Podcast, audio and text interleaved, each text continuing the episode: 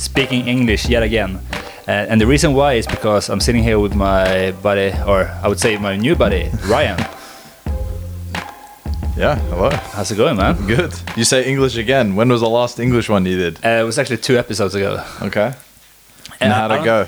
It went really well. I mean, my plan was never to really speak in English, but it just happened to be that I, that I realized there's a lot of people that I know, know and know out or like and know that could be really interesting to you know have a conversation with. And Yeah. Besides, you know, Swedish people are quite bilingual, so they just have to roll with it. No, man, it's it's ridiculous how bilingual you guys are.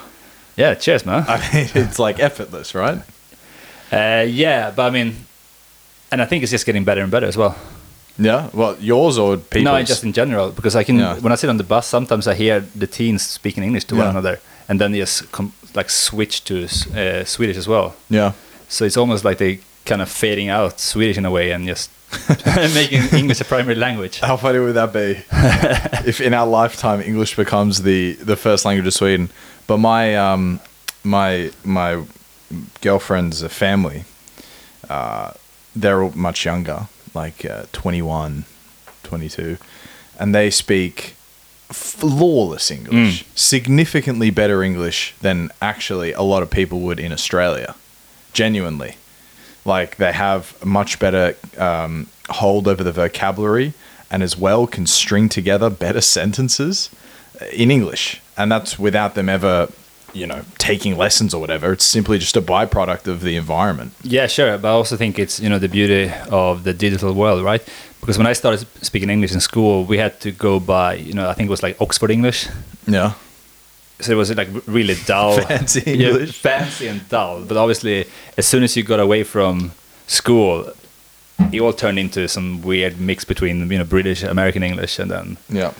Yeah it, it was a different time. But uh, anyway. And how old are you? Me i'm 33 okay nice. What about you? A different time. I'm so old. I'm almost 30 almost 30 yeah. Damn i'm older than you though oh yeah yeah i thought you were older than me no sorry to disappoint nah, it's fine man i know i probably uh, look well i mean people have always said i look way older than i am It's I think it's also the way you clean be- living there was a way you behave as well Yeah, you reckon? I Yeah. behave like an old man. Me a little bit, yeah. uh, but hey, man, it's, you can hear he's an Australian as well. He got the banter. Yeah. so it's quite funny how we actually, I mean, come to meet in the first place.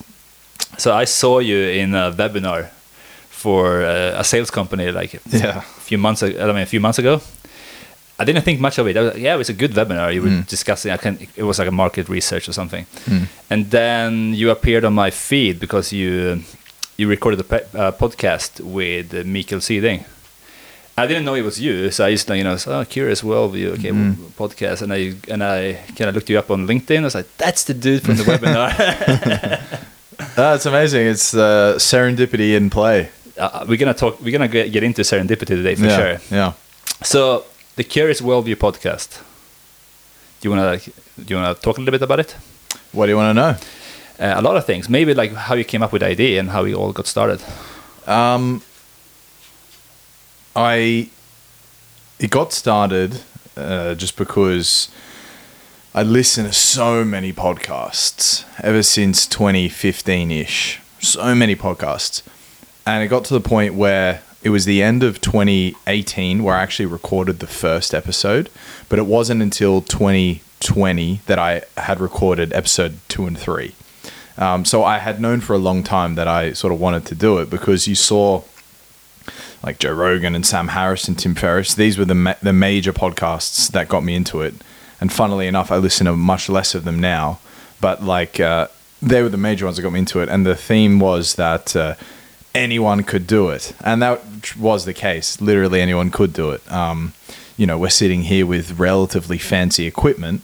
But even this, which is almost top of the line, is a couple hundred euros, it- and it's fine. Like it really have. And I only got this after like episode 100. Before that, I was recording with a fifty dollar uh, Amazon Basics mic, USB mic into a computer, and that's like all you would need, right? Anyway, but um, I I just I loved podcasting a lot. Knew knew that I had some interesting people that I could speak with, and um, and did it.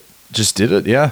I mean, shit. Who was episode two? So episode two was a guy called Jono. The first few episodes were just people that I had known for a long time who I thought they're particularly interesting.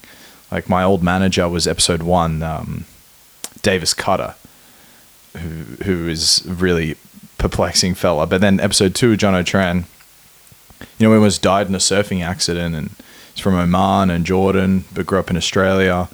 Um, we'd worked together in at a bar for a while. Anyway, but to answer the question, why did it start? I, I think it's just that I just saw, I saw many people start them who were already famous and had much more interesting things to talk about in their own right. I remember a big one was like Jocko Willink. He went on Tim Ferriss, and then Tim Ferriss said you should start a podcast, so he started one, and it blew up. There must be other examples of that happening as well. But anyway, I just saw it and I thought, oh, cool. Uh, there's there's literally no barriers to entry. That means why I can't do this. And I made it without any expectations of it being like of anyone listening to it. Uh, and the case is, even today, barely anyone listens to it. Depends by the, the, the measuring stick you want to use. But um, yeah, So I'm curious though. You said you recorded your first episode in 2018, right? Yeah. And it took you two years to record two and three. yeah, Is there a specific reason for that? yeah. Just because I I wasn't prepared to DM people Mm. and reach out and and um, you know what? Actually, I don't think I really took the podcasting seriously until 2021, Mm. where I DM'd Tim Marshall because I read his book Prisoners of Geography and thought, oh, sick. Uh, this was an amazing book, right up my alley, so interesting. Uh, and and then when, then when he responded yes, it was like, oh wait a minute, like I can actually DM relatively reputable, famous people, and they will actually talk to me. So it was just because I, I just didn't. I guess it was also like a nervousness. It's like kind of weird to interview a person. Now it feels totally natural, but uh, it was probably and also just moving around, doing a lot of different things with my life. Um, there's been something about the isolation of my life here in Sweden that has I've been it's like by far the most productive years of my life because there is you know m- much smaller circle of friends, much less to do. So you end up just like working. So he's a class example of you know going monk mode and things will happen. yeah, I guess so. Unintentional. but it's so interesting as well, right? When you just said that, you know, you have to DM people that our ma- minds put these constraints on us, and then you actually see, oh, wait a minute, it actually works, and then your mind is like, you know what, I can do this, and then you go off, and Yeah. you keep doing it, right? Totally. So that's very interesting. But if you look at the podcast, I mean, I listened to quite a few episodes now. I think it's fucking beautiful, man. It's really good. Like high, That's high amazing to hear. I can't believe it, honestly. And so when you started, you, did you have an idea what, of what kind of topics you wanted to cover? Because obviously, I see now that th- those topics might be different. Definitely. I I went really heavy on the Tim Ferriss, just lean into your own interests type thing. Uh, there, I, I have separate podcasts called the Nassim Taleb and Incerto podcast, and that's hyper niche. You know, so it's very specific, and and nothing will ever go on that feed that doesn't have something directly to do with Nassim Taleb. But with this Curious Worldview podcast, it, it had to be unniched. It's just like whatever my interests happen to be. Um, and as you can see with the podcast, yeah, they change over time. There is definitely ebbs and flows on the the the density of the guests in a certain field over a certain time changes. So would you say that's uh, a byproduct of that you that your interests are changing as well? So that will, I mean, also change the types of guests you bring on to the podcast as well. Yeah, hundred percent. Yeah. it's a reflection of what I'm reading. So there was like maybe a 20, 30 episode span of heavy offshore finance, financial secrecy, investigative journalism into cons and frauds and financial uh, criminals. Um, and one book leads to another, one guest leads to another, one interesting story leads to another, and so it like all comes together there one neat package. Around when the war started, you know, everything had to do with geopolitics around the Ukraine-Russia war. There was maybe like another twenty episode stint there or whatever. Uh, there are definitely over the over the lifetime, 132 episodes. There are consistent themes, but yeah, it ebbs and flows with whatever my whatever I'm interested in at the time. You know. Mm. No, that's uh, really cool because I listened to an episode with you and Martin. Is it Schibbye, right? Yeah. So for Absolute legend of a man. I mean, that podcast I think was roughly three hours. Yeah. And the way you got Martin to open up was quite, I mean, astonishing. And for those of you who don't know Martin Schibbye, maybe you want to give a Yeah, Martin Schibbye is one of Sweden's great investigative journalists, and he's uh, done many, many things. Most recently, a big uh, campaign called Cards of Qatar, where he tracked down a lot of the families, mostly in Nepal, of uh, migrant workers who had died in construction of the infrastructure for the 2022 World Cup, um, Football World Cup. Uh, but before that, he's most famous for spending over a year in an Ethiopian jail. Him and a photographer, as freelance journalists, crossed into a um, like a rebel occupied region of uh, Ethiopia and uh, were tracing down some uh, some Swedish connection to Lundin Petroleum in the area at the time. And it's like incredible bravery. It's archetypal investigative journalism stuff. To this day, he's a total freelancer, just like scrapping things by. You know, he's not rich. He hasn't. I, I want to see him like write for the New Yorker or something, but he's totally independent. That's kind of like who he is. So that's who he is. That's Martin Schibbye. And listen to that episode. It was really cool to hear him because I felt like he was so heartfelt and open and transparent about what happened to him, right? And you really made him open up very well. And I mean, the story about when he opened up that library was it a library in the in the prison, Yeah. in the book exchange, and then Yeah.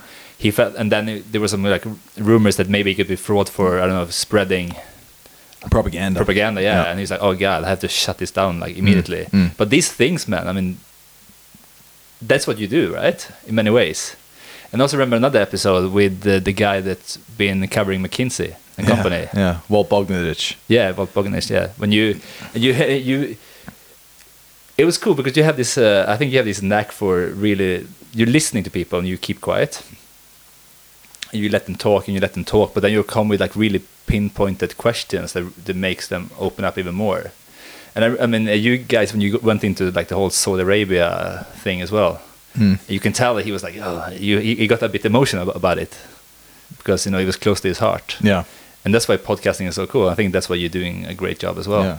I, uh, I uh, really, really, I mean, it's that's exactly the type of feedback one dreams of hearing. So thank you very much.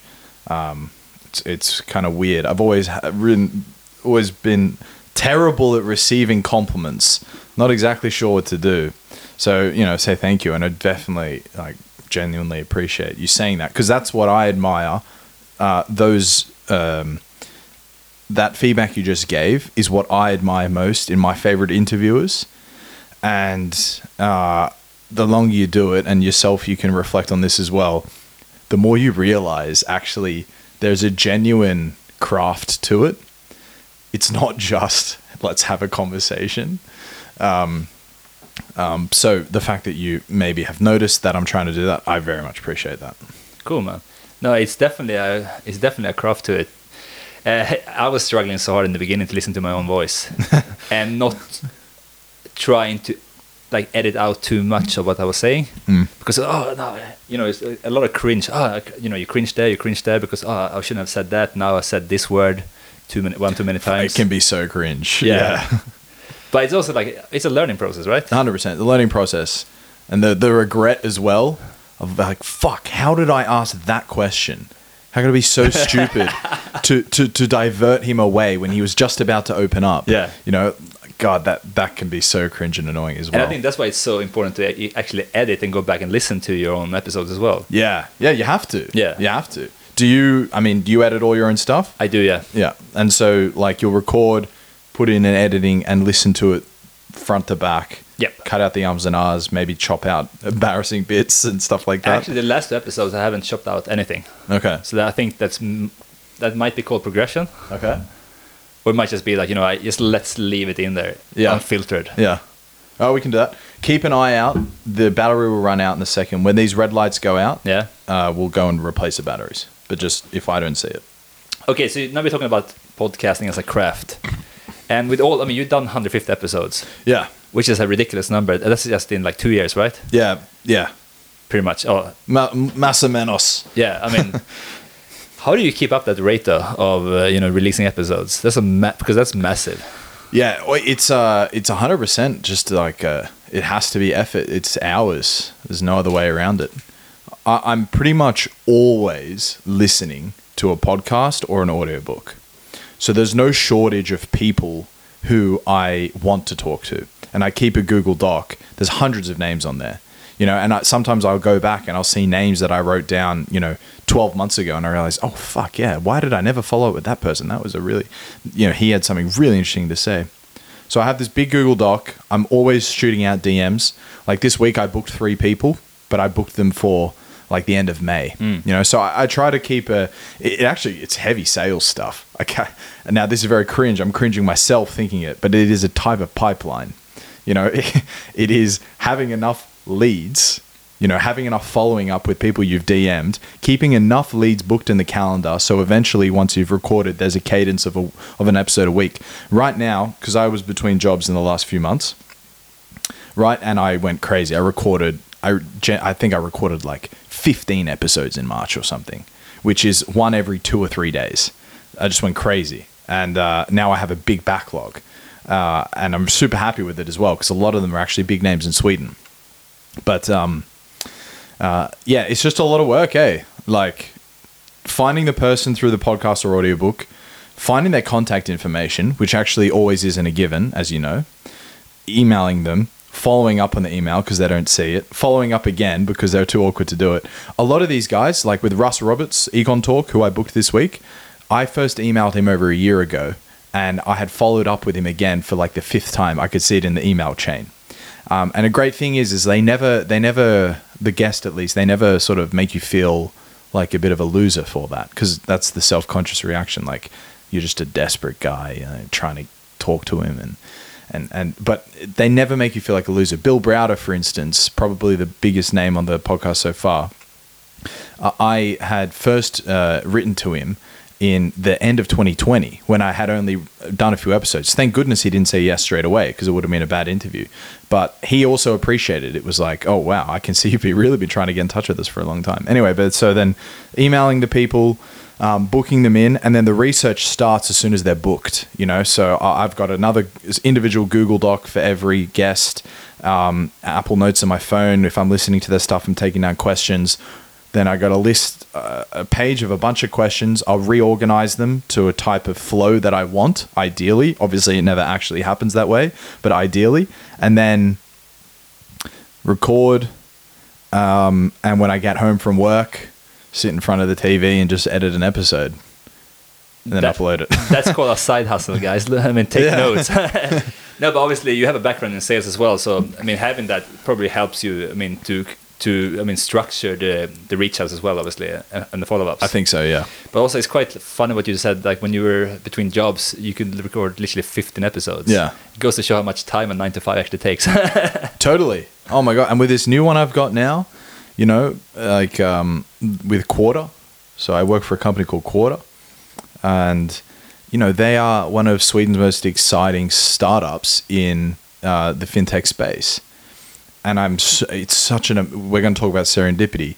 This is incredibly serendipitous. Me getting this job, you know, and I don't know if you want to talk about it now or you want to save it till later, but I can explain why it's serendipitous. But now I have this job and that's like the first priority you know so that takes precedence over everything else i need to do but that just means like i noticed this week okay i didn't edit i didn't edit anything this week hmm. Because i got i was getting home at like 8.30 and it's then it's like cook some dinner have a shower you're going to bed in 30 40 minutes. So yeah i, I can yeah. It is is 100% side hustle stuff. But you know like i don't want to pump my own tires too hard because you know the the guys who are really fucking good at it. A guy called Chris Williamson from Modern Wis- Wisdom, Shout out to Chris, of Yep. course. and uh, Danny Miranda, the Danny Miranda podcast. Uh, these are two guys that come to mind, but they release three episodes a week, and they've done it for years. I don't think Danny has a job on the side. Chris doesn't need to anymore because the podcast makes so much money. But one episode is a lot of time. To do three episodes, it's a full time job. Sure. I was listening to it. I mean, I'm, I'm listening. I'm listening to Chris quite often, Mm. And he said with a, I think it was a recent interview with Alex Hormozi, how he was struggling to monetize his podcast for so long. Not just because he, I mean, not just because of the fact that I mean, he could he could have because he had the he had the audience for it, Mm. but he didn't want to push sales on on his audience. Yeah. So, so I think he had that those two conf- that those two conflicting uh, thoughts in his head. Like, Yeah. And I I mean, I can see I can definitely see how that could be an issue as well. Totally. But now, now obviously, he's legit. I mean, I think he's going to run a speaker tour as well. Yeah, he's one of the, he's probably the third biggest podcast in the UK. Yeah, and he moved. Interview podcast. And I mean, he moved to Austin, Yeah. and now after he's moved to Austin, he can actually have face-to-face interviews with, you know, David Goggins, with Andrew Huberman. He went Crazy on the stuff. Joe Rogan Yeah. podcast. Yeah. And Went he- on Joe Rogan. I mean, I mean, he started off in in it was in Newcastle. Uh, yeah, some northern English town. Yeah, and he was sitting there with like you know a fairly good camera, and then he was just you know pumping out you know I guess DMs and stuff to I mean famous Yeah. authors and political uh, uh, commentators and stuff. And then he had those conversations, and you know his guest always had shitty mics, bad poor like poor poor quality on the Yeah. on, on the on the the MacBook cameras. And now after five years he, of consistent work, Mhm. he's there. Yeah. It's so inspiring to see though. He was a guest on Curious Worldview, uh, episode 26. Oh, you got him on. you got him on. So this was in uh, early 2021. Oh, dude, I didn't know that. Yeah, so this was early 2021. It was just after he'd recorded with Jordan Peterson. And so that was a huge turning point in his podcasting career because he went from, you know, he had a he, he had almost 100,000 YouTube subscribers. So he wasn't small by any stretch of the imagination. But uh, he also wasn't a I, most podcasters wouldn't have known who he was. He was still very small. I think now any podcaster worth his salt at least knows who he is, whether they listen or not. But he, um, it all changed for him after that. You know, Mm. he and but but I I think a really the thing I took away from that mostly was that when he got Jordan Peterson on, he didn't fumble the ball. He didn't fuck it up. He actually delivered a very good interview. And he wouldn't have been able to have delivered a good interview with Jordan had he not done so many interviews beforehand. And if he'd fucked up with Jordan, he wouldn't have gotten him back on later on. And he mm. wouldn't have therefore had blown up and got to the point where he goes on someone like Joe Rogan. And look, now the guy's in Austin, look, he will he will in time, in due time, he'll have on Tim Ferriss. He's already had on Peter Attia. He will be one of the biggest names in, in podcasting. Mm. I actually listened to him yesterday on the Diary of a CEO with Steven Bartlett, another UK one. And they actually didn't talk about Chris at all, which means Chris is now he's moving away from the host of a podcast to actually being some type of like uh, um, whatever his niche is. It's hard to describe, but he's talking about dating. He's talking about the manosphere. Uh, he's talking about um, really dating covers it mostly, and he, and they spoke for the entire time about that. Like he's becoming his expert in this niche in his own right. It's really he, he's an ex- he's a I, I think a, like a bit of a north star for a lot of podcasters, someone to look up to and admire And he's a very hum- emulate. and he's a very humble guy as well. yeah, he's a normal fella, and he likes cricket, which is amazing too. So that's how you connected, huh? Yeah, I wish. I'm such an idiot. I mean, I didn't have enough research for that one because I discovered in the podcast that he played cricket, which is so ridiculous because my life was cricket until I became an adult. Like I was 100%. Do you know what the sport cricket is? Sure. I thought I was going to play for Australia. You know, I played cricket every day of the week. And so I love cricket and I still watch it and I can talk about it with like a with a level of authority. Um, and I, I didn't even I didn't even know Chris did it. So, so like my interview with Chris today would be so much different than my interview with Chris is episode 26. Who knows? You might get a second shot. Maybe. And recently, I can see that you've been digging in more into the macroeconomic space with, I mean, natural resources and these kind of topics. Mm. Is there a specific reason for that? Um, since Tim Marshall, Prisoners of Geography, it's like episode nine, I think. Yeah, geopolitics is extremely fascinating. And there's like Pippa Malmgren signals, like uh, big macroeconomic economic ideas. Like if there's a if there's an earthquake in Chile, what is that going to do to the price of copper? Mm. You know, what does an increase uh, price of copper mean to you know the electric vehicle supply chain? How does that therefore affect you know Northvolt's uh, battery contract when they eventually produce a product? For instance, just a random like string throughout the the global economy, how it's all connected to each other. I find that incredibly fascinating, and the people who understand it incredibly fascinating. So that's a consistent theme throughout. Recently, maybe there might seem like more of it. David De Jong, Nazi billionaires, Nicholas Niarchos, um, Congo, and Cobalt, and uh, the Don of macroeconomics, uh, Erik Townsend, most recently.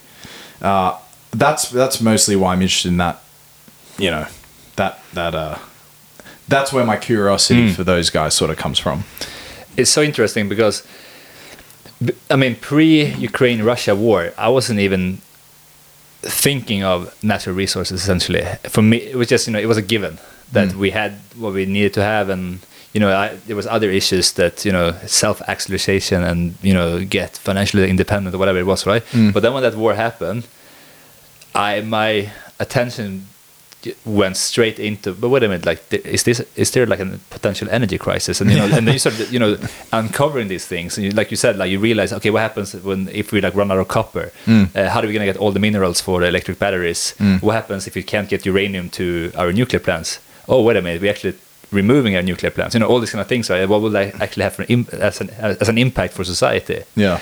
and these things you know you, you never got taught that you never saw that in the newspaper you never had any journalists you know saying that in you know in, in the big medias it was just a, a lid on essentially and for me it was a massive red pill Yeah, right. I, I wonder. I, I think there have been investigative journalists always talking about it. Uh, it's just maybe. I don't know what the explanation would be, but like you just said, I mean, it's so fascinating because you sort of. It feels like you're pulling ba- back the curtain to see how the world really works. You know? Uh, for instance, you saw the Siddhartha Kartha guy, Siddhartha something, on Joe Rogan talking about cobalt in the Congo. Did you see that? uh, I saw clips of it yeah Yeah. So, I mean, I think that's another sort of moment where a lot of people were looking and thinking, "Oh shit, where our, where does our stuff actually come from?" And the more you learn about it, the more you realize it's just like so grubby and dirty. Uh, you know, you would have might have seen Miki Mistrati in the chocolate supply chain, for instance. Oh my god, it's filthy. It's like just horrible. Um, had on Ryan Delaney back in the day. He did the coffee supply chain. Again, it's filthy, horrible. There's Javier Blas and Jack Farchy who wrote The World for Sale, uh, which looks at Glencore and a couple of other major commodity firms and just the the damage to the environment, the disruption of whatever local indigenous communities there might be, the corrupt politicians involved. Like this side of macroeconomics, yeah, it can be super red pilly, but it's also really, really interesting to realize actually this is how the world works. Is actually where our stuff comes from. Um. And it's like a self i mean self-reinforcing system right it's kind of hard to change it up because the it all is it's all interconnected as well 100%. and we can't just tear it down and expect our societies to just be as they are now because obviously taking away those big components well society will not be the same as we used to be used to used to it so yeah, things will be more expensive. yeah way more expensive Yep. i mean when you're shutting down nuclear i mean yeah prices will go up So you you love nuclear? Uh, i'm like i'm not a mathematician. Uh, i didn't really think about nuclear before. Uh, i mean it was it was you know i just you know put on the light in the room and it worked. Yeah. but obviously seeing the seeing the struggle that a lot of people especially like house owners in sweden have endured this winter and will mostly most likely endure the next coming winters as well i realizing there there is something to nuclear that we can't just you know remove and not expect things to maybe break a little bit Fair enough. You'll uh, you'll love to watch Erik Townsend's upcoming energy transition documentary then for sure.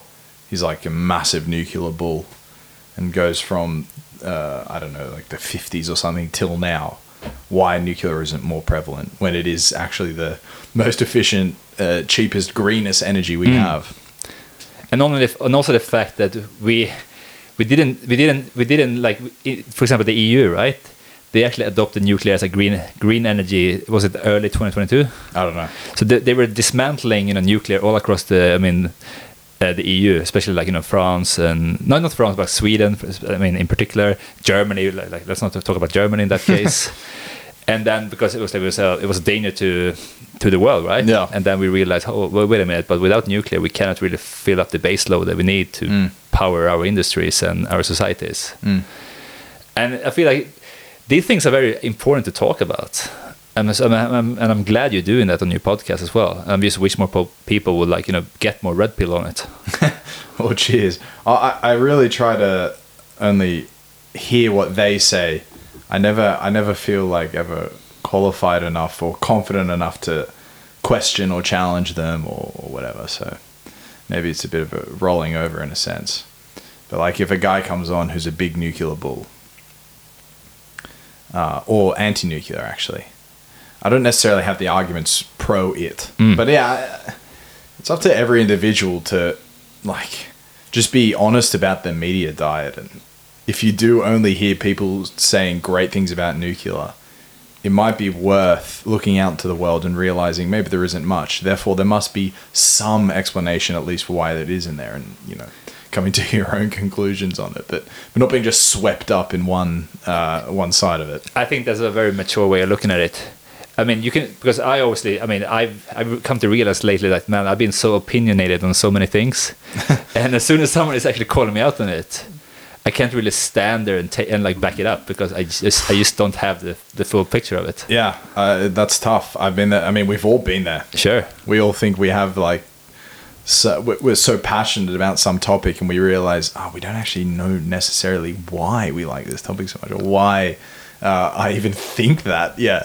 It's it's it's kind of it's hard but it's also great to be challenged sometimes on what you believe um, because i find um, that if you are challenged on what you believe and you manage to explain yourself you actually really do understand what you believe and know Mm. what you think and uh, that's like that's so formidable. There's a guy called Christopher Hitchens. Uh, Have you heard of him? Of course. So he's uh, apart from Nassim Taleb, my biggest sort of like uh, uh, in, I don't want to say intellectual uh, model or, or, or- or influence, but just guy who has influenced me. we'll say that Christopher Hitchens, and it's a guy who, if he comes to a fight, he actually knows what he's talking about, and it's so incredible to see what an what an elite communicator looks like when they're challenged on something that they know something about. Yeah, but you you have to. I mean, these guys they kind of have to be on point because they say in I mean some major things, right? But so many of them aren't. Like you saw the BBC journalist Sure. with Elon Musk. Oh my god, that was one. Oh the, my god! Can you imagine? You are you're a journalist. You're an interviewer. It's your job. This isn't even your side hustle or anything, and you get to sit down with probably the biggest interview you'll ever do in your entire life, and you ask him a question for which you have nothing underneath. It's it, it's so shocking and embarrassing, and like that could have happened at the pub, whatever, but it happened on like TV. It's so embarrassing. I felt terrible for the guy, to be honest. But in many ways, He's I mean, done. That might not. I mean, maybe that wasn't even his own words, right? Because he was representing BBC. But it's him. Like, sure, his employer is BBC, but he's the journalist who got the interview, who booked Elon Musk, who had his own agenda for what he was going to write about. I don't think he can blame BBC. It's not like they handed him questions and said, "Here are your questions."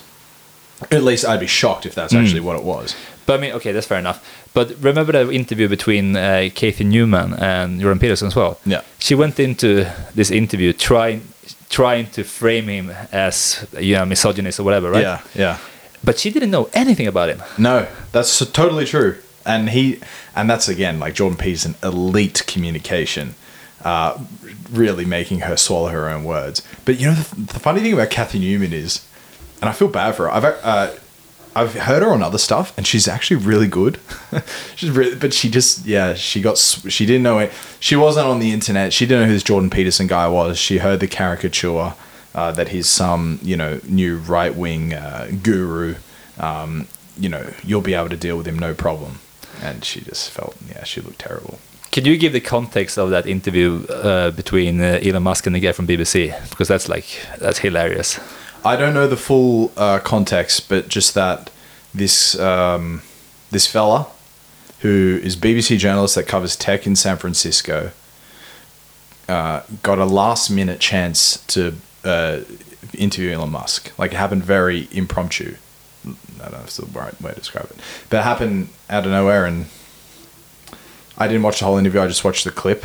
Um, and he asked him if there was he asked him why there was more hate speech on Twitter or something and Elon said, "Yeah, I don't know if there has been. You know, give us, give me an example." And the guy tried hiding behind his question and saying other people have said it, and Elon picked him apart and said, oh, "But you just said you've seen more." And the the guy goes, "Oh no, but I, I haven't actually even been on the feed for that long." And it's like, "Oh my god, it, it looked terrible." But I mean, the, the the level of, I mean, unexisting self-awareness that that guy brought to that interview is like baffling. You're sitting across across the Elon Musk, Mm. founder of Tesla, SpaceX, the guy that owns Twitter. You're trying to frame him with some very basic things. Which you probably would understand if you were a little bit like level-headed. You would understand. Okay, I'm gonna get into trouble of this from this. But obviously, he he he he popped the question out there, and he got slaughtered. He got slaughtered. And can you imagine getting him to into a chance to interview Elon Musk, and you want to talk to him about hate speech on Twitter? How boring are you? Like this is a this is a fucking guy who created Zip2, fucking PayPal, Tesla, SpaceX. There's all these accusations of him being a fraud and a con man. Mikhail Seeding thinks he's a bit of a con man. Um, he's got nine kids, all these different wives, all these crazy stories about him partying. Like there are so many more interesting things to speak with him about. And you bring up hate speech on Twitter. I just couldn't imagine a more boring thing. Like, why does no one ask him? Why are you prepared to bet your entire fortune on a social media company? I don't know if I've ever heard heard him directly answer that question, because depending on who you hear uh, talk about it, it it could it could send him broke. you know what I mean?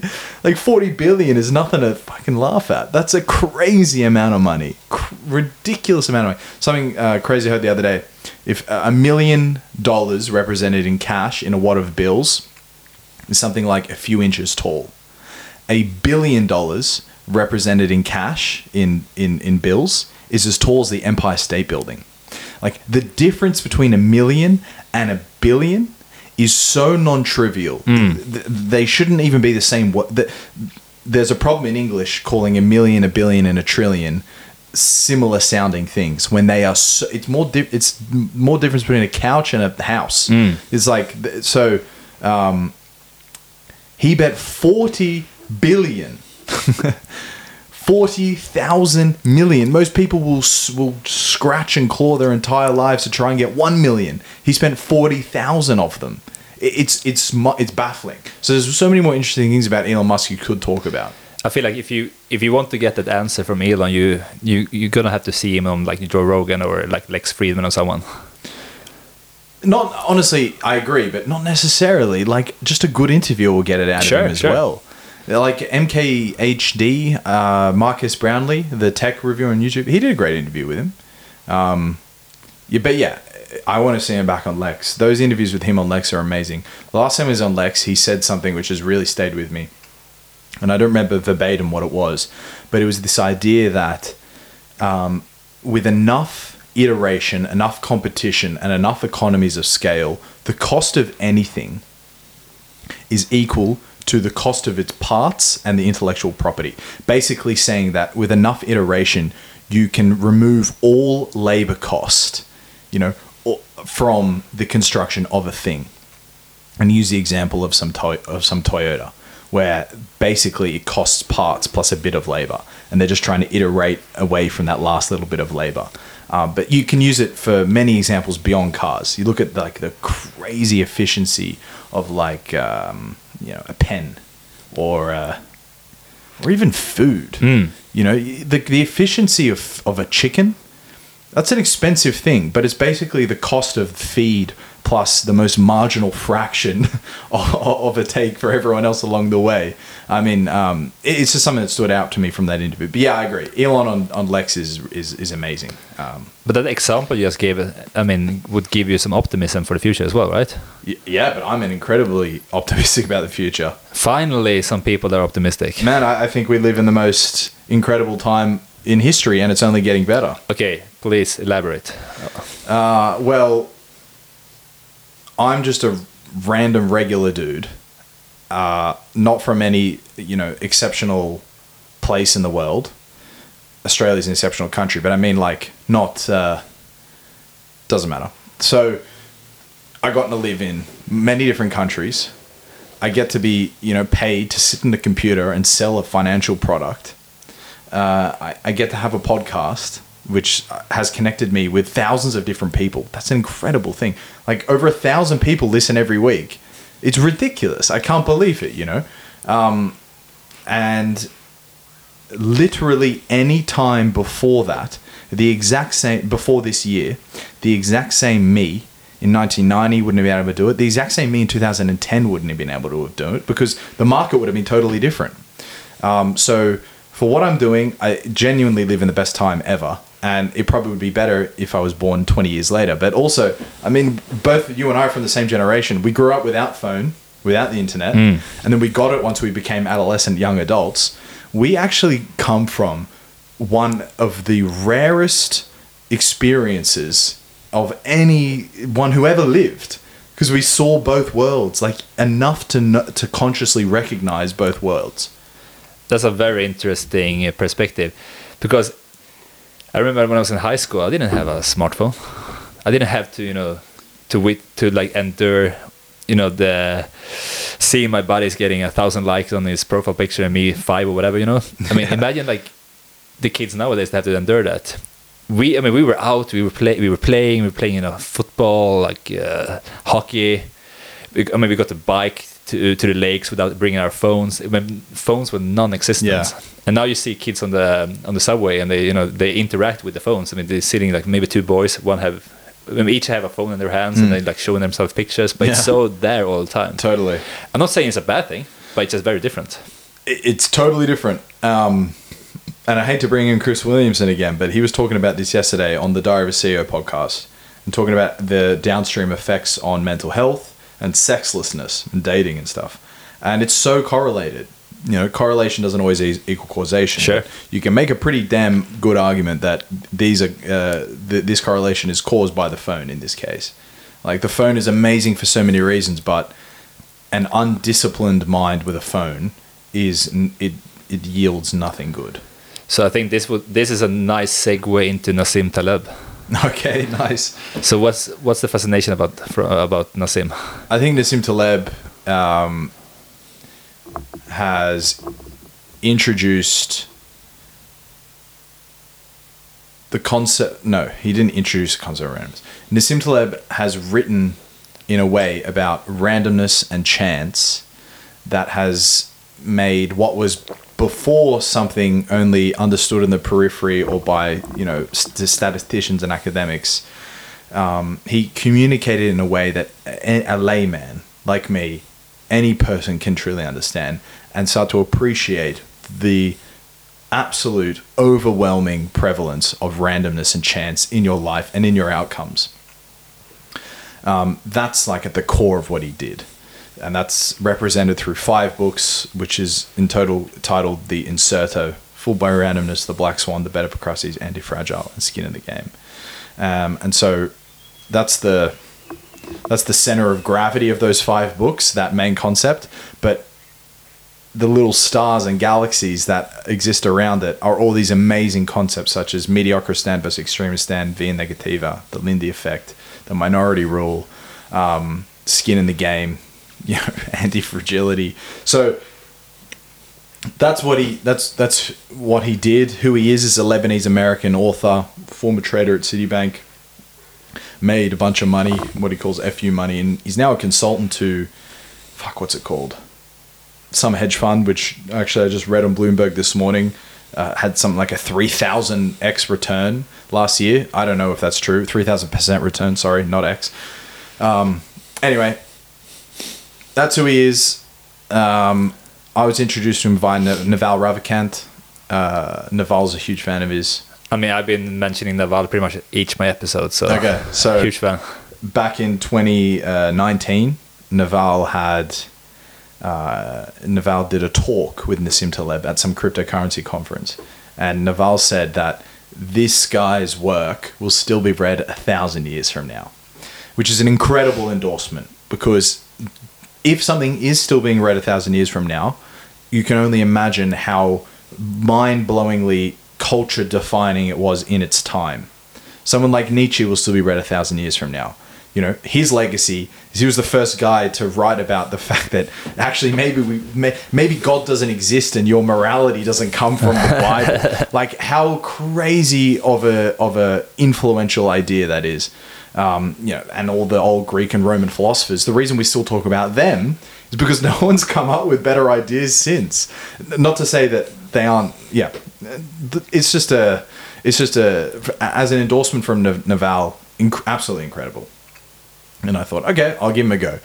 Um, started with by randomness and was hooked, and just went from there. And now I have a podcast about it. Um, I was featured recently in a profile in Nassim Taleb Mm. in the Spectator. Uh, the journalist. Uh, Congrats, man. yeah, it was uh, super surreal. Uh, the journalist who wrote the piece, she, yeah, she wrote to me and interviewed me for it, and I ended up getting my little quote in there, which was interesting. But um, that's who he is to me, and yeah, uh, him alongside Christopher Hitchens, so incredibly influential So, on the way I see the world. uh, two things there. First, I think you being contacted by that uh, reporter goes to show if you if you put yourself out there and distribute right distribute things your thoughts your ideas you do it over time and you do it with rigor and you're willing to look like a fool you're willing to put, put out Yeah. bad things essentially i mean at some point it will by enough iterations it will become good right and then something like that could happen which is amazing so congrats to you Thank you. That's the plan. That's a plan. But uh, there is the idea of survivorship bias needs to be at play here. Because if you listen to guys like Chris Williamson, they will say to you, it doesn't matter. You just need to do enough iteration and you will eventually get there. And it's like, no. We hear about the guys who did a lot of iteration and then they made it. And so it forms this survivorship bias in our minds that the only variable important here is actually iteration and more episodes and more time in the game. But the truth is, it needs to be time in the game plus steadily increasing standards and quality.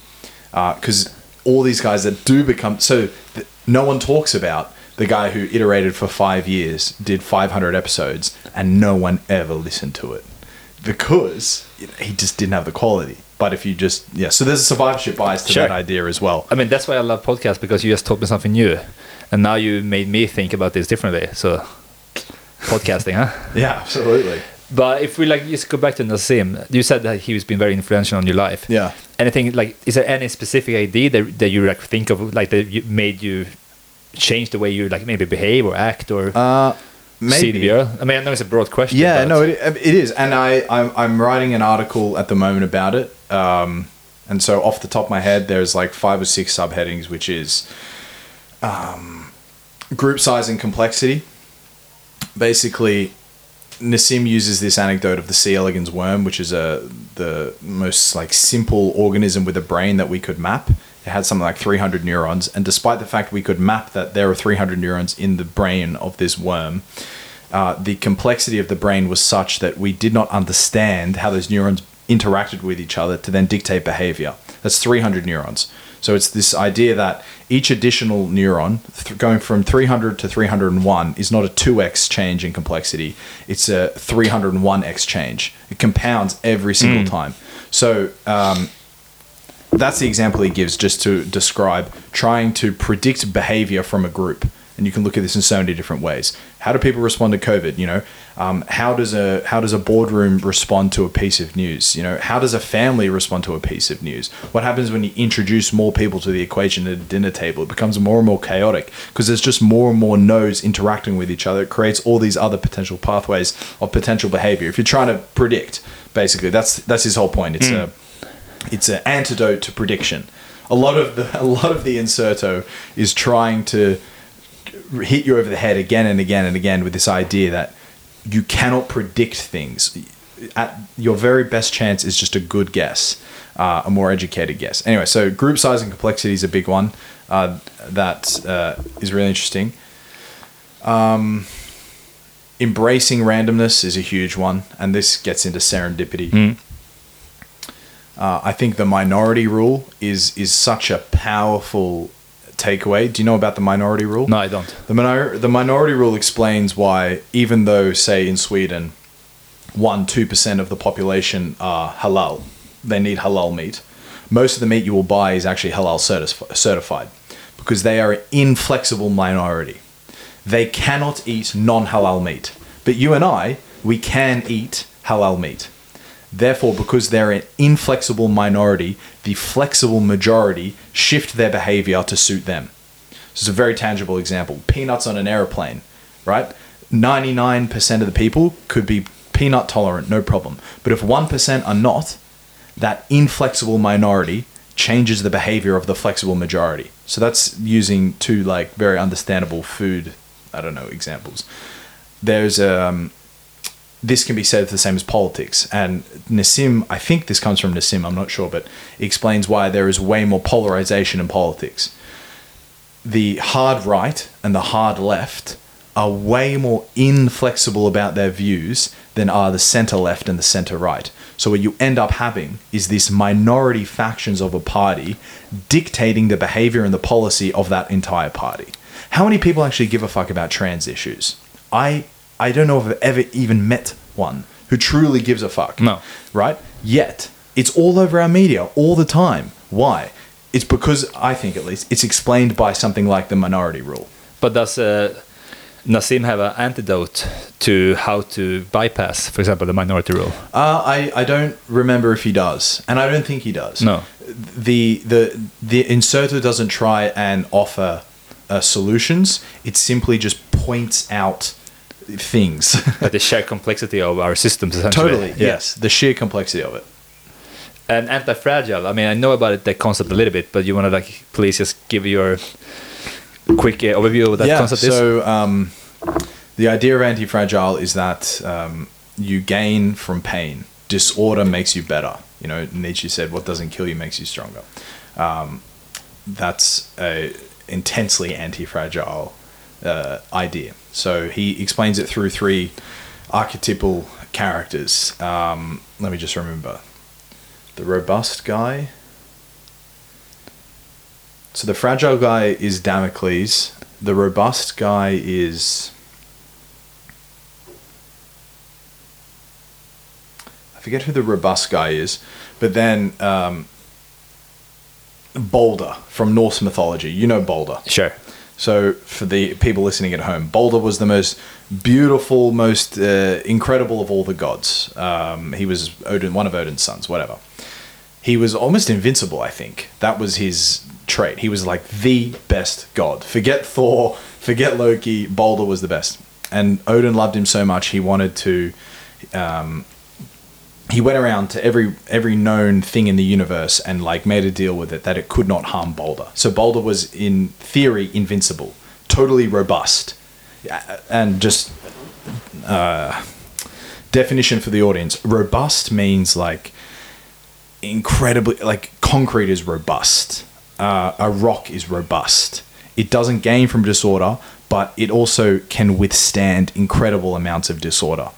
Okay, so Balder is the archetypal example of the robust person. I can swing a sword at him and he won't get hurt. He won't get any better from it, but he's robust. And we'll get to why eventually what happens to him as an explanation around fragility. But then the fragile um, archetype is uh, Damocles, who famously had this, this sword hanging over his head. Such was his, uh, and it and it stifled him from making decisions. So he's incredibly fragile. No matter what he does, he's going to break. Okay, so he does not gain from disorder; he dies from disorder. He's fragile. A glass is fragile. You know, you you, you drop it off the table, it's going to break. It's totally fragile. And then anti-fragile is the Greek Hydra.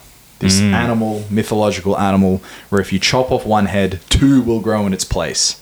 It's perfectly anti-fragile. It's perfectly like if you harm it, it comes back twice as strong. Balder, although he was totally robust, Loki, the god of mischief, somehow made it such that mistletoe, this totally harmless thing, actually could harm Balder. And so even though you could swing a sword at him, you could set him on fire, he was totally robust. Mistletoe could kill him. So Loki guided Mistletoe onto an arrow. It hit Balder, and Balder died immediately. So even though you are totally robust, you don't become better from disorder. That's the moral of that story. Uh, your arm, your bicep is an anti-fragile thing. Your muscles are anti-fragile because if you just lie in bed all day, if you this is a crazy paradox, you lie in bed for like a month your body will break down. But that doesn't make sense intuitively because you should be better than ever because you're not, you know, exerting strength, you're conserving your energy. But paradoxically, what our body needs to get better is to have stress put upon it. The same thing with ideas, with your mind, with your job, um, and then especially with your body, you know. So if you don't lift a weight, your muscle will never get stronger. Tiny little short term distress and fractures and um, um, of, of the muscle fibers makes it bigger and stronger in the end. So forgive me if that was very rambly, but that's kind of what came to mind with anti fragile. I think it's a very crucial concept as well because if you look back at, I mean, if you read the ancient Stoics, you know, Seneca, Marcus Aurelius, I mean, these guys essentially talking about how Rome has be, became, you know, greedy, lazy, and how you know the the fiber of society were like starting to come off, right? Mm. And then today you have people like David Goggins, Jocko Willink. I mean, they're preaching anti-fragility in a way. Definitely. I mean, you know, you have to strengthen your mind and body and be like resistant to to pressure, and you do that by you know voluntary suffering in a way. Yeah. And I think like I can I can you know obviously we can go on a tangent here and talk about this for so long, but I think it's a very crucial concept because obviously maybe today there is a lot of fragility in our society as well. Yeah, I mean, you're sort of. Uh, I, I've never experienced this personally, but the I the what you see in media is this idea that it's okay to be weak, Mm. or it's okay to do whatever you want all the time, um, and you shouldn't have to do hard work if you don't have to. Uh, yeah, that's poison, complete poison. Sure. Yeah. Of course, I mean doing 150 episodes. That's you know you need it takes an anti-fragile mind to do that. Maybe. Yeah, I mean this concept of uh, it's okay to be weak and soft is quite. I mean, for me, the more I, I mean, the more I learn about it, the more I think about it, it's ridiculous. I think there's definitely a place to be vulnerable. It's, the, it's a place to you know to relax and have fun and enjoy. You don't have to be out there, you know, doing you know conquer things and you know hustle, hustle, hustle. But I just feel like our current system, and this is a broad generalization, is installing these kind of softer I don't know, I'm not sure if it's a value, but it's okay to like not I mean take your load on the back and work hard. It's okay to just relax. It's okay to do things. and I mean I think that also also comes from living in a great society where everything is taken care of essentially. Now, do you do you have a theory on in Sweden whether that's more true here than other places? I do have many theories on that. Uh, am I going to put my neck on the line here? But no, but I think so. I've been thinking about this a lot recently. That you know our ancestors lived lived under like some of the most harshest conditions in the world. I mean, the Vikings. I think one of the reasons why the Vikings actually left uh, the Nordics was not just to conquer; it was to find new land Better, better Yeah. land to you know to to grow crops and build i mean to strengthen their tribes Mm. because it was harsh obviously you know probably like i don't think the winters were very mild back in the days to begin with but obviously we did all that we did all the job we did all the work we stayed away from war for so many for, for like 200 years right Mm. and we created a strong state as well Mm. And the state took care of a lot of things. And you know the, we were i mean the workers worked hard and they paid to the state the, the state took the taxes and distributed it and created a safe environment in many ways. Mm. and obviously i mean i guess now when they live in a globalized world i mean those things are changing quite a lot. And now we're seeing like we're seeing input like new inputs into society creating an environment that aren't as safe as it used to be maybe it is or maybe the i- but i think the idea has has ari- ari- arisen in people's mind that "Ha- ha- wait a minute we're not as safe as we used to be Mm. but i was living in this safe container for so long i do think you take things for granted which again goes back to what Marcus Aurelius and Seneca said that he saw that in Rome. He saw that you know the Roman exceptionalism, you know the the the, that made them conquer lands from Africa to you know to Scotland to I mean all across to India, right? Mm. And then Persia. When they had all those things, it was easy to just like you know slack essentially. That was that was maybe a little bit of rambling, but I can see. I mean, I, I think we can see a similar things here in the Nordics Mm. or at least in Sweden, and also the fact that if you look at our neighbors, you know, Finland. I mean, they had to go to war with both Germany and Soviet, Mm. Denmark and uh, Norway they were invaded and conquered by the Nazis. Mm. Whereas we were in the middle, just playing like so, playing all sides a little bit, you know, Yeah. s- maybe se- sending some troops to you know undercover to Finland, taking the side with uh, the Nazis officially. I think all these things obviously created a very good environment for Sweden to be a very innovative country.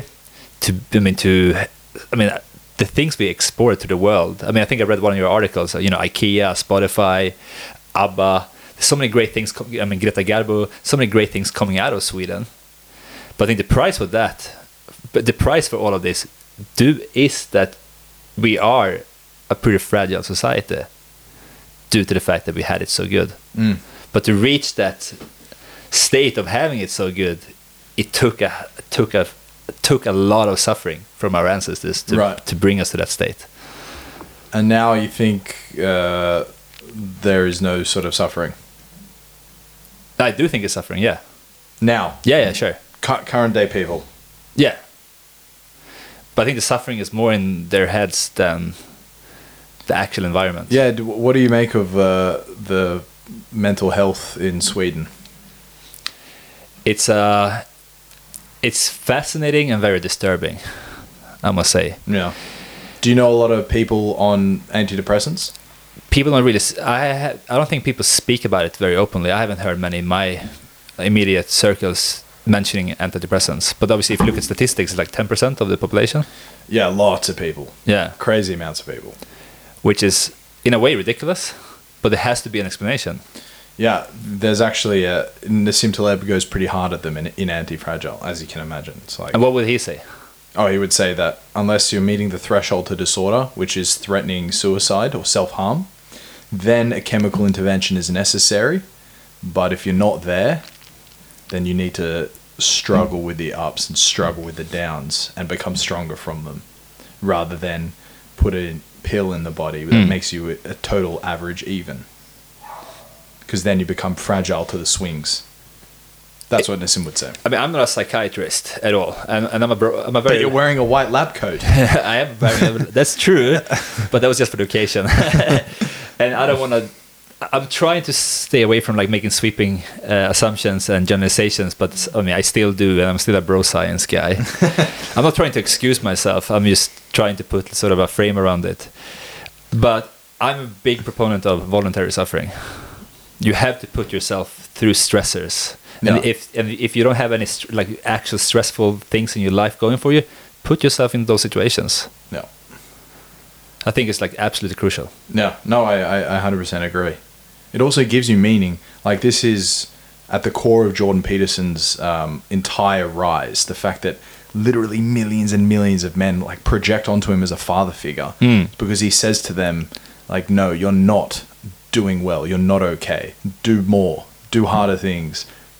Um, burden responsibility. Like, burden the biggest, put on your shoulders the biggest, heaviest weight you can carry. He says all these things, and it's totally repurposing Nietzsche and Carl Jung, who were saying those things back in the day as well. Um, and uh, yeah, and you feel better for it. The more, like, it's another great paradox of life. Like, if you stay in bed, you become weaker, but if you take on lots of responsibility, you actually end up wanting to take on more. Yeah. and you can and you can handle more. Like, I, I, have you ever heard the saying like, if you need something done, give it to a busy person? Yep. it's so true you know and i've, I've worked in many offices and like you'll there's there's always going to be people like nah you know i'm, I'm too busy i can't do it or uh, why didn't you respond to that email you know i'm just so busy i'm swamped and it's like you know that sure maybe they're busy but they're not as busy as that guy Hmm.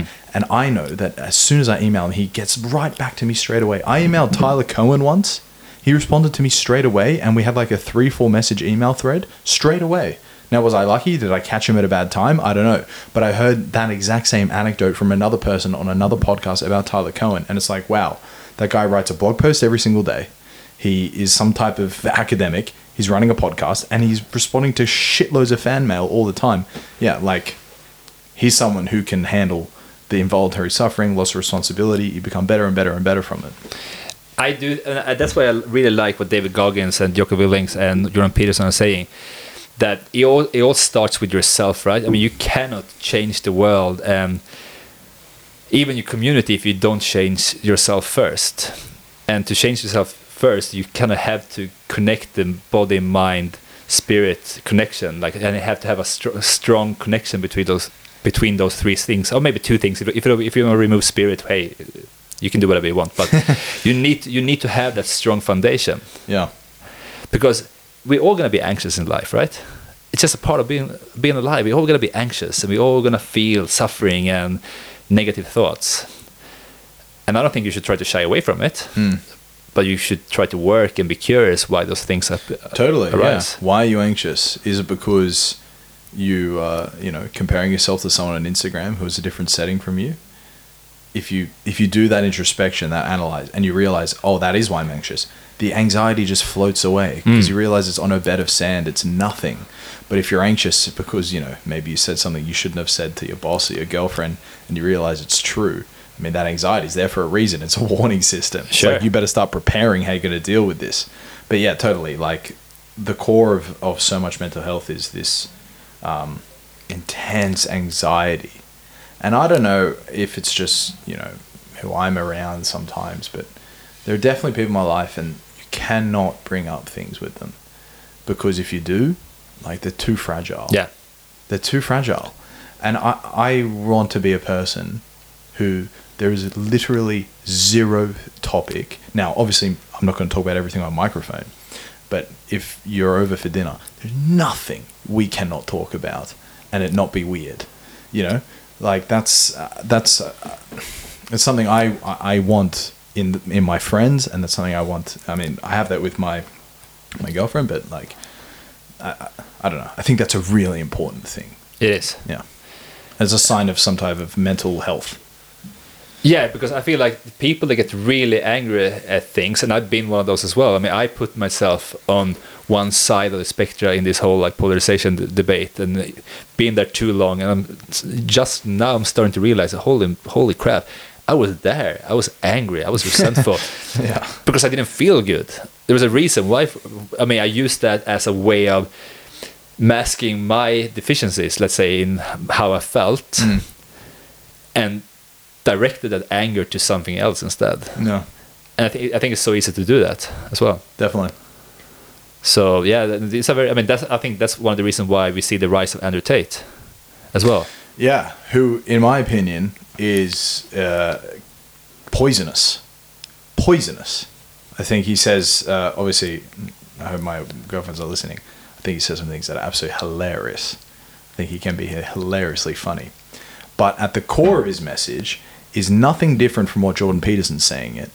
But he's packaging it. He's wrapping it up in this idea of like what's what's he why is, he, why is he a Muslim now? Yeah, no, it's It's a, it's bullshit. it's a weird one. He's a grifter. Yeah. He's, he's, his thing was called Hustlers University. The man is a con artist and total grifter and is taking advantage of so many young guys by packaging the good stuff that Nietzsche said, that Jordan Peterson has been saying, packaging it in his own brand and fucking turning it into Hustlers University and shit. Like, yeah, I, I totally agree with you. His rise is symptomatic of this entire thing. But where a lot of people see him as almost an antidote to it or a solution to it, I'd say no, no, no. He is a poison. I mean, it's he's easy, a cancer but, of it. But it's easier to watch uh, Andrew Tate than read Nietzsche or listen to Jordan Peterson, right? Because it's just he gives you these snack bites. yeah, Like, but one should one should enjoy the snack sure, and then be better and read Nietzsche. But this is because it can't be an excuse to say we are we can't all read Nietzsche. No, no. Like, yeah, of course you can. No, I'm not trying to excuse it. I, and I agree. But I think as well, like the way I see it, Andrew Tate is a good, the bad, the ugly. Imagine if you can, if you can, if you can, like you know, filter yourself and take the good, the good things and separate it from the bad and the ugly things. But obviously, that's easy said and done. There's a lot of introspection. We have all, we all have blind spots, right? All our own shadows that we project on the world. Yeah. And yeah, it's a very complex thing, and I, I- just don't think that people can do that at scale. Uh, do to just separate the, the, the good things from the bad things and the, totally. Yeah. No, totally. so it's, it's complex Yeah, he's a complex individual. Sure. You know, there's a lot of complex individuals out there definitely. but i think just the message yeah, yeah just take take responsibility of your life Yeah. Like more now than ever because you're gonna i think if anyone listen out there i don't like to give advices but you have to fucking get your shit together yeah, like not necessarily saying they should, but knowing that if they don't, Yeah. things will not change. Just things will not change. Yeah. Yeah, good one for saying there's no shoulds, but hey, you can do it and it will be better for yeah. you. Yeah. Rather than, uh, yeah, yeah, exactly. I don't know. Well, that was an interesting little ending Yeah, to this yeah, show, yeah. man. Uh, before we wrap up, there's one thing I want to answer you. I mean, you have one of these questions to all your guests. countries you're bullish on. Oh, I love that. so, what's a country or countries that you're actually bullish Okay. on? Um, I'm actually stoked that you asked that because I the reason why I ask it is like my favorite question. Um, and for me, the answer for the longest time has been Mexico. And I think I will continue to say Mexico. Why Mexico? They have to their north the absolute center of gravity for wealth creation and economic uh, activity, which is the United States of America. There's 350 million Americans. They all consume more than anyone else. They've got, okay. Mexico is 150 million population. They share a border with this country. There is no reason why they should not be the China. They should not be the people creating all the crap that goes into that. And they already create a lot of the white goods, uh, a lot of the cars, um, and uh, I don't know what else. But why am I bullish in Mexico? Because I think I'm also very bullish in the United States. And I think anyone who can hitch their ride to the United States, i.e., Mexico and Canada, but mostly Mexico, are going to benefit as well. If it wasn't for North America and Europe, quite frankly, and Australia definitely, demand for cocaine, if there wasn't so much demand for this drug, then there would not be the type of um, political infrastructure that supports the cartels in both the US and in Mexico. If you remove that total cancer from society, both cocaine but also the, the cartels, Mexico would be one of the greatest, most thriving and prosperous countries in the entire world. Sure, they'd have some good Latin American corruption, but they wouldn't have this under undergirth of violence and just just a horrific, horrific violence. Um, so I'm super bullish Mexico. I think it's an amazing country. The people are amazing. The food is amazing. It's got mountains. It's big. You can grow anything there. Yeah. Well, that's an interesting answer. Didn't they join the BRIC now as well? Recently? Not sure. Not sure. I didn't see that. Uh, I Brazil, Russia, India, China, the BRIC economies. yeah, I read it. I mean, I heard it somewhere. I mean, I haven't fact checked it myself, so don't take it. Don't, don't take that as an official statement. But I've heard it from a podcast. I think it was a macro podcast. But anyway, interesting take. I think the cocaine, though, that yeah, I agree. That's you know that's horrific for the country. Scourge. Yeah. And in a way, the only way I see it is that at some point they're probably gonna have to legalize it. I hope they don't legalize it. Truly, I think uh, I know this is a maybe a contrary Sure. opinion that people might usually have, but I think cocaine's terrible. Uh, I think people become more boring when they take cocaine, and um, for me, like if you want to have a good time, share a bottle of wine. Mm. You know, like have a couple shots of vodka. Why do you have to snort a the most blood-soaked supply chain substance up your nose to have a good time? It's one of the most selfish things anyone can do. Yet people do it all the time, and they're not ashamed of it. In my, if I was president for a day, or I couldn't be president, if I was God for a day, I would make people feel so ashamed for taking cocaine. The same way they feel ashamed for like taking heroin. Like there are certain things in society that are just so bad for everyone around you. Like you are ashamed of doing it. There are a lot of shameful things. Cocaine should be one of them. I think I had a conversation with Diamant Salihu, the um, crime reporter here in Sweden, and he, he he shares this opinion with me because out in all the terrible suburbs of Stockholm, yeah, they're fucked. They're doing terrible things, but there is demand by Swedes and expats in the middle of Stockholm to buy cocaine, and they're just as no, sorry, they're not just as complicit. That's wrong. They are complicit in this whole big violent mess, and um, so yeah, sorry. no, no, but I hear, I hear what you say, uh, and I think in a perfect world, that could be a good option. I just don't think that we will ever be able to remove the demand. I mean, Look, they tried with alcohol, right? In the pro- during the prohibition in the U.S. Yeah, but alcohol's okay. Alcohol, I think alcohol's okay. It's it's poison as well. It's not good for you, but alcohol doesn't. Alcohol is is is a is a drug people take together. right? And cocaine isn't. You know, and like, uh, but yeah, look, if they did legalize it, for sure, I agree with you. It would solve a lot of the violence issues. You, we would then have the other side of the coin, which is like parallel societies where you have drug addicts and regular functioning people. I don't know if you saw much of the research that's coming out about the legalized states for weed in America. It's bad. It's really bad. People talk about how like you can't get addicted to weed or long term weed uh, or having smoking so much weed over a long period of time doesn't have an effect on your brain's development or your ambitions or your inhibitions as a human. It 100% does. We've all known stoners. I've personally known too many stoners, and I've seen like I, I'm thinking of I'm thinking of two guys, man one of them in particular, the most charismatic, fun, smart, one of the most amazing people truly I've ever met. One of these guys who you meet them and you're like, wow, you could actually do anything. Truly anything. You could be a you could be a professional athlete, you could be the top of a business, you could be an academic, you could be a politician, you could do absolutely anything. Just smokes weed all day Mm. it's it's fucked. I, I I have a particularly now it's probably coming across now as a little bit cynical. I'm particularly bad when it about talking about drugs, just because I'm so biased. Um, but sorry, if yes, if they legalize cocaine, I think we'd see similar things. It'd be parallel societies. You'd have the drug addicts, and you'd have the functioning people, and that's fucked for for social cohesion. I mean, that's terrible. Yeah, yeah, sure. Well, that was a little tangent again, but hey, it's a mindfuck pod, and you never know what's gonna happen. sorry, we gotta go. But, uh, okay, it's time to wrap up. It's a very thank you for coming on, Ryan. Man, I, I'm so uh, grateful that you asked me to do it.